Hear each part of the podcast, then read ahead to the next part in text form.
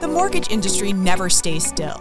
With interest rates moving, companies changing, and regulation increasing, there's always another story. This is The Principal, where we break it down daily and take a deeper dive into the issues. I'm Christine Stewart, Editorial Director for the Mortgage News Network. Let's pay it down. But first, a word from our sponsors. This podcast is brought to you by PennyMac TPO, the lending partner with the products, people, and technology to serve your customers and help you grow your business in the best ways possible. It's why they say at PennyMac, greatness lives here. PennyMac TPO is division of PennyMac Loan Services, LLC, equal housing lender. NMLS ID number 35953. Loans not available in New York. Licensed by the Department of Business Oversight under the California Residential Mortgage Lending Act. Conditions and restrictions may apply.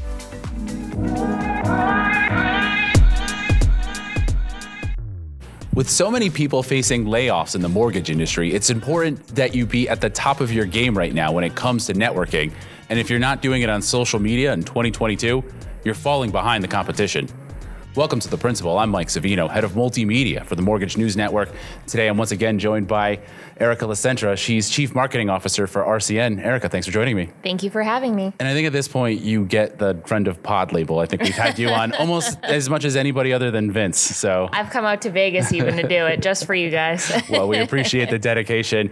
And you wrote about this in your monthly article in our most recent NMP magazine. You know, I mentioned the layoffs. I mean, talk to me about the environment right now in the industry and why you decided to focus on this topic. Absolutely. So, I mean, as you kind of uh, alluded to, if you're not utilizing social media to build up your professional network, you're definitely missing out. But I think, you know, originators, either in the residential space or even in the private lending space, are unfortunately going through layoffs right now just because of the volatility in the market, interest rates rising, that sort of thing. So, you know, having that presence on social media to begin with can certainly help either originators or brokers in the long run if they unfortunately find them in a, themselves in a situation like being laid off. You can tap into that professional network to try and find your next opportunity. And we hear the old adage, it's it's not what you know, it's who you know, and oh, you yeah. even used it. I mean, but are we seeing that's the case? We always like to think, well, it's skill. It's the the cream rises to the top, but uh, there's thousands of people in this industry. Absolutely, and I mean, um, there was a great example of utilizing social media after one of the major layoffs in the industry um, with Sprout Mortgage. The, their chief marketing officer did an amazing thing where she was on LinkedIn and really trying to not only actually she was putting her former team ahead of her own needs of trying to find a new job. And I thought that was so admirable where, you know, maybe these were younger folks within the industry that didn't have as solid of a network built up. But again, it does kind of come down to who you know and also having people that will advocate for you and speak to your skills and building up your network on social media definitely showcases that and the people you're connected to. Yeah, my last three jobs, including the one I'm at now, were through networking and somebody saying we want this guy. Let's mm-hmm. let's get him in. So you know, it, it starts with skill, but when you when you work with people and show your skill, then they start to vouch for you because they know you and they don't have to go through the whole hiring process. Absolutely. And I mean, you can speak to your own skill set, you can send your resume over, but it seems like it's so much more valuable when you have other folks in the in the industry that can speak to your skill set as well. I mean, having that like testimonial on your behalf seems to be so much more valuable because, you know, you might inflate your own skill sets, but when mm-hmm. it's coming from someone else, it just seems more, you know, reliable and that they can actually trust that, especially if it's someone within their existing network that they already trust. Don't miss the nation's largest show for successful mortgage pros. Originator Connect returns to Planet Hollywood in Las Vegas August 18th through the 21st. See us at originatorconnect.com. It's simply the greatest mortgage conference in the known universe. originatorconnect.com. So obviously it's 2022. I mean, social media is everything for everybody.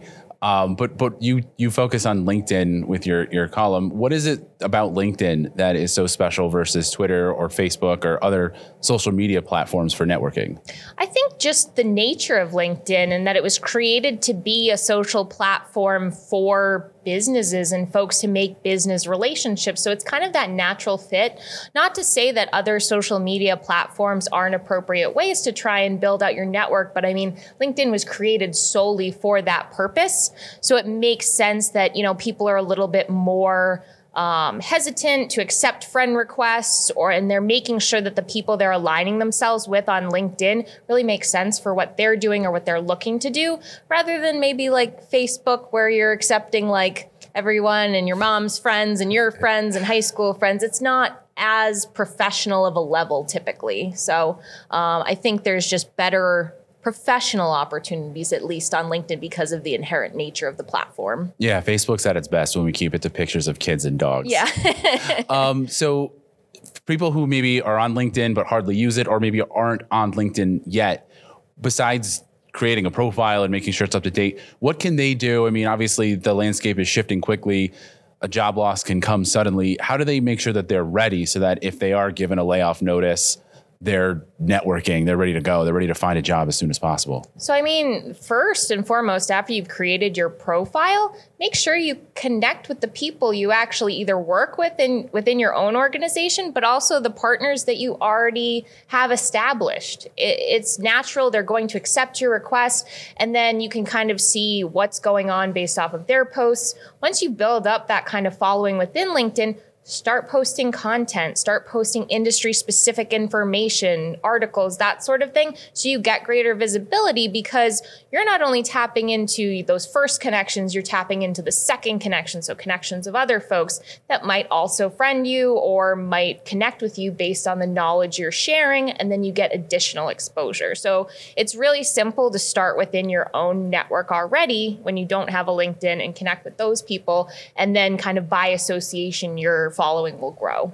And as far as building the network, uh, we're talking about social media, but we are at Originator Connect in Las Vegas. And that's not just a, a shameless plug, but there's something to be said for the old fashioned way too, right? It's not like social media is going to replace old fashioned shoe leather and handshaking and all that. Oh, absolutely not. And especially in this industry, I think events are still so incredibly valuable.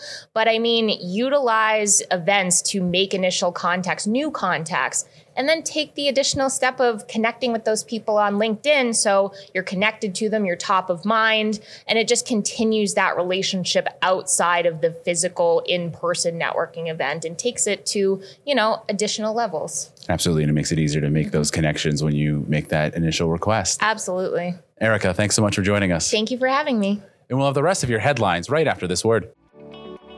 This podcast was brought to you by PennyMac TPO. Visit tpo.pennymac.com to learn more about becoming a partner and starting your journey to greatness.